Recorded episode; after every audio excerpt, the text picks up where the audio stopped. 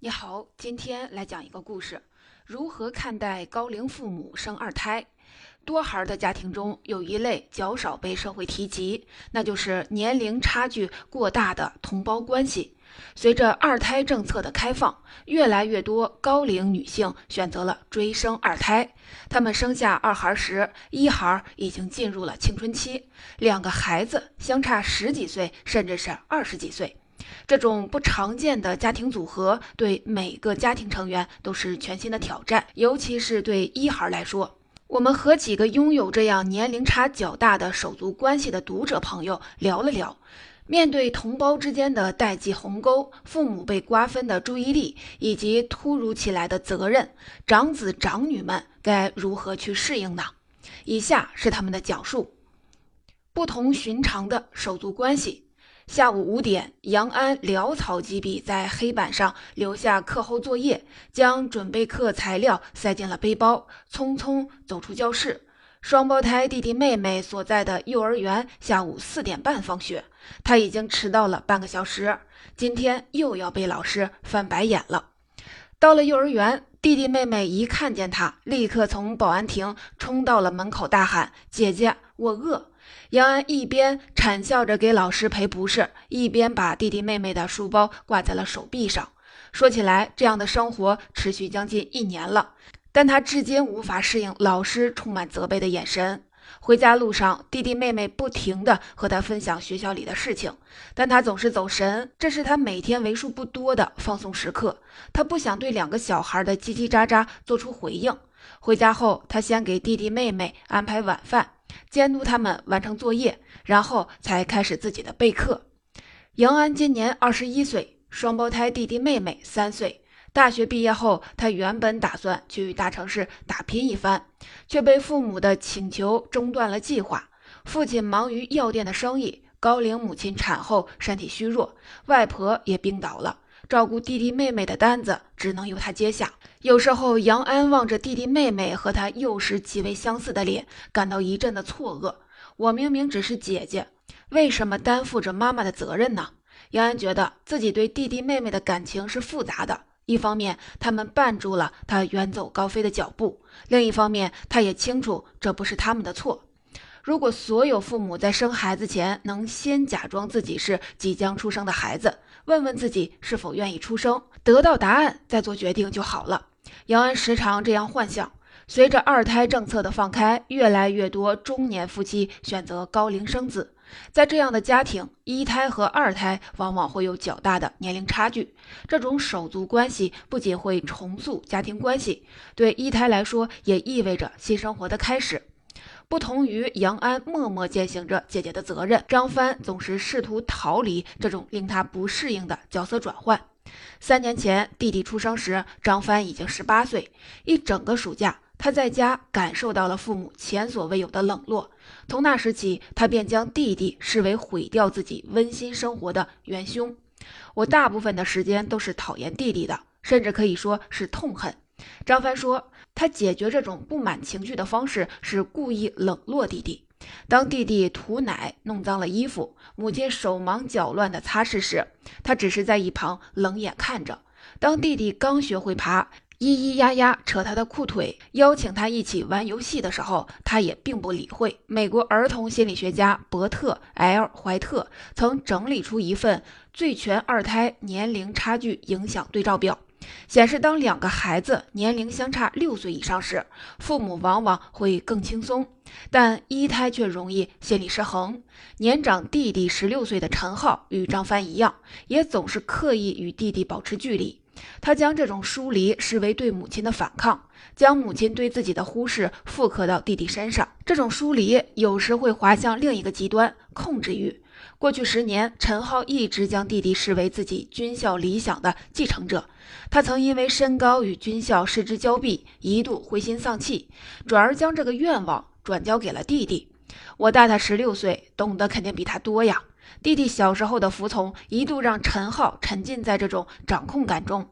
直到步入青春期后，十三岁的弟弟开始反抗：“我为什么一定要上军校呢？我为什么不能当老师呢？你只是我哥，不是我爸。”研究显示，当年龄差异足够大时，一孩通常会表现出一种父母意识，即将弟弟妹妹当做自己的孩子一样对待。很多年以后，陈浩开始反思自己身上的这种意识，因为这更倾向于控制欲。但对王乐乐来说，这种意识更像是一种不计回报的母爱。自从小自己十七岁的弟弟出生以后，王乐乐最开心的事情就是放假回家。从小到大，弟弟对他的依恋总是令他感到快乐。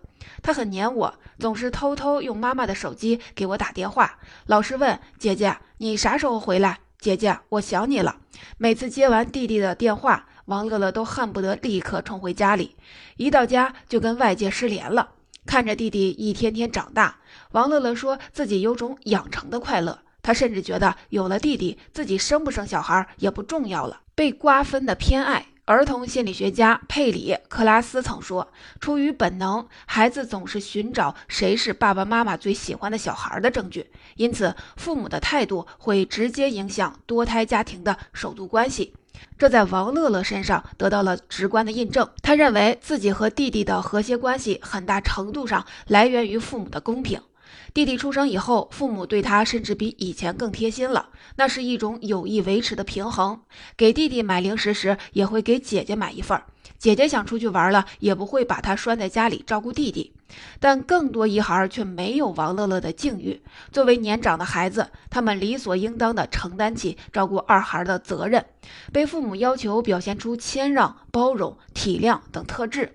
陈浩用性情大变来形容母亲生下弟弟以后的变化。曾经，他印象中的母亲是温柔的，总是笑盈盈的。但自从有了弟弟，母亲就总是挑剔我，责备我不带弟弟。一次，陈浩打游戏入了迷，没有理会在一旁的弟弟。弟弟的嚎哭很快引来了母亲，母亲一把将陈浩的键盘摔在了地上，愤怒地质问他：“游戏比你弟弟还要重要吗？”说完，抱着弟弟离开。陈浩心里一颤，至于吗？父母态度的倾斜一直令陈浩难以释怀。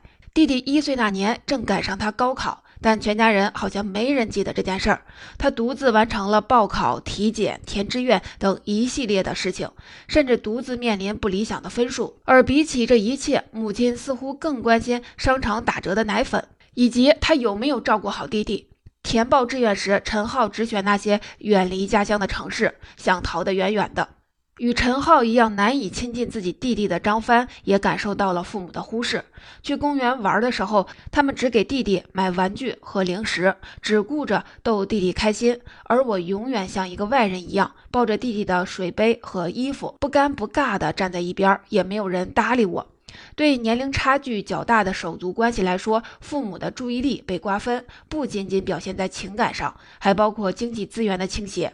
根据《中国生育成本报告》二零二二版，零到十七岁城镇孩子的养育成本平均为六十三万元，零到十七岁农村孩子的养育成本平均为三十万元，并且从将一个孩子抚养到十八岁的成本和人均 GDP 的倍数来看，中国的养育成本几乎是全球最高，其中澳大利亚是二点零八倍，法国是二点二四倍，德国是三点六四倍，美国是四点一一倍。中国是六点九倍，在高昂的养育成本面前，中国人的平均生育，中国人的平均生育意愿几乎是世界最低。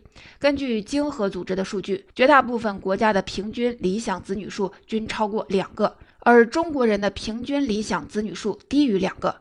对于一个普通家庭而言，选择二胎就意味着家庭整体生活水平的下降。张帆曾多次体会到这种改变。自从生下弟弟以后，家里原本一年两次的旅游取消了，过去饭桌上的欢声笑语也被关于钱的争吵取代了。以前从不在他面前提钱的母亲，开始频繁地抱怨育儿的开销：奶粉要喝进口的，纸尿裤要穿最好的。现在都流行上双语幼儿园，兴趣班也少不了。不能让孩子输在了起跑线上。张帆想不明白，年近五十的父母拿什么和八零后、九零后的父母比呢？年长的一孩早已经过了对金钱没有概念的时期，他们能敏锐感知到金钱所触发的竞争，张宇回忆起最初对弟弟产生反感，是因为他动了我的蛋糕。弟弟出生前，父母曾向张宇承诺：“你放心，再生一个，你还是我们家大儿子，房子、车、结婚的钱早就给你准备好了，一分都不会少你的。”但后来说好的婚房、婚车都打了水漂，就连结婚场地也从酒店换到了祠堂。如今，张宇已经结婚四年，儿子也三岁了。一家三口仍然挤在出租屋里为凑首付发愁。说到自己的心结，张宇说：“我不是非要靠他们，但他们承诺了却做不到，我也是他们的孩子呀。”有时候，经济压力对一孩产生的影响是以一种多米诺骨牌效应的形式出现的。李欣就曾是其中的一张骨牌。当她了解到男友还有一个小她二十一岁的弟弟后，思量再三，决定分手。李欣的男友读大三时，她的弟弟出生了。从此，男友的学费和生活费全都靠自己赚，她不得不在学习之余兼职打工。将这一切看在眼里的李欣不由得担忧：她父母连退休金都没有，老了以后拿什么供他弟弟上学、结婚呢？如果我和他结婚，这些会不会变成我的责任呢？这简直就是硬生生的塞给了我一个儿子，躲不掉的责任。不同于旁人说走就走的洒脱，身处家庭关系中的一孩往往无处躲藏。已经成年的一孩甚至会主动的揽下对家庭的责任。大学刚毕业时，杨安曾想过远走高飞，只要按时给父母打钱就好了。他这样想，但很快他就心软了，总觉得这样是不孝，让不再年轻的父母独自抚养弟弟妹妹，他做不到。父母的一次意外怀孕带来了杨安的双胞胎弟妹。当时召开家庭会议，母亲和杨安都表示反对。家里已经有两个孩子，再生只会增加家庭压力。唯有父亲执意要生，并放话说要独自抚养两个新生儿。那一刻，杨安感觉这个责任自己躲不掉了。他连一个小药店都需要我和妈妈协助，有什么能力做这样的保证呢？早已做好心理准备的杨安，对三年后那通匆忙叫回他的电话并不意外。电话里，父母对他说：“外婆病重了，弟弟妹妹还小，家里需要你。他们甚至积极地帮他在家乡谋求工作，你可以来离家很近的学校教书。”而电话另一头的杨安只觉得自己在往下坠，抬头看，悬崖边站着父母，微笑着向他招手。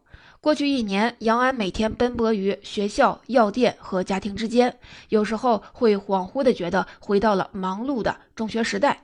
但不同的是，这一次他不能以读大学为借口逃避了。他时常在夜里辗转反侧，回想起十七岁的那个夏天，如果当时自己强烈要求不要留下这两个孩子，父亲还会坚持吗？但看见弟弟妹妹稚嫩的脸庞，他又觉得自己不应该有这样罪恶的想法。杨安说自己至今仍不打算恋爱，这是不敢想的。哪个男生会想和一个整天追着孩子喂饭、根本没时间约会的姐姐谈恋爱呢？弟妹还有二十年才能够自立，到时候我四十岁，爸妈六十五岁，这二十年是我人生最好的二十年，却注定要拖着我的家庭沉重的走。而对弟弟才四岁、父亲已经五十岁的张帆来说，虽然理性上意识到姐姐对弟弟负有法律上的抚养责任，但他目前并不想面对。现在不想养，说不定以后会想通。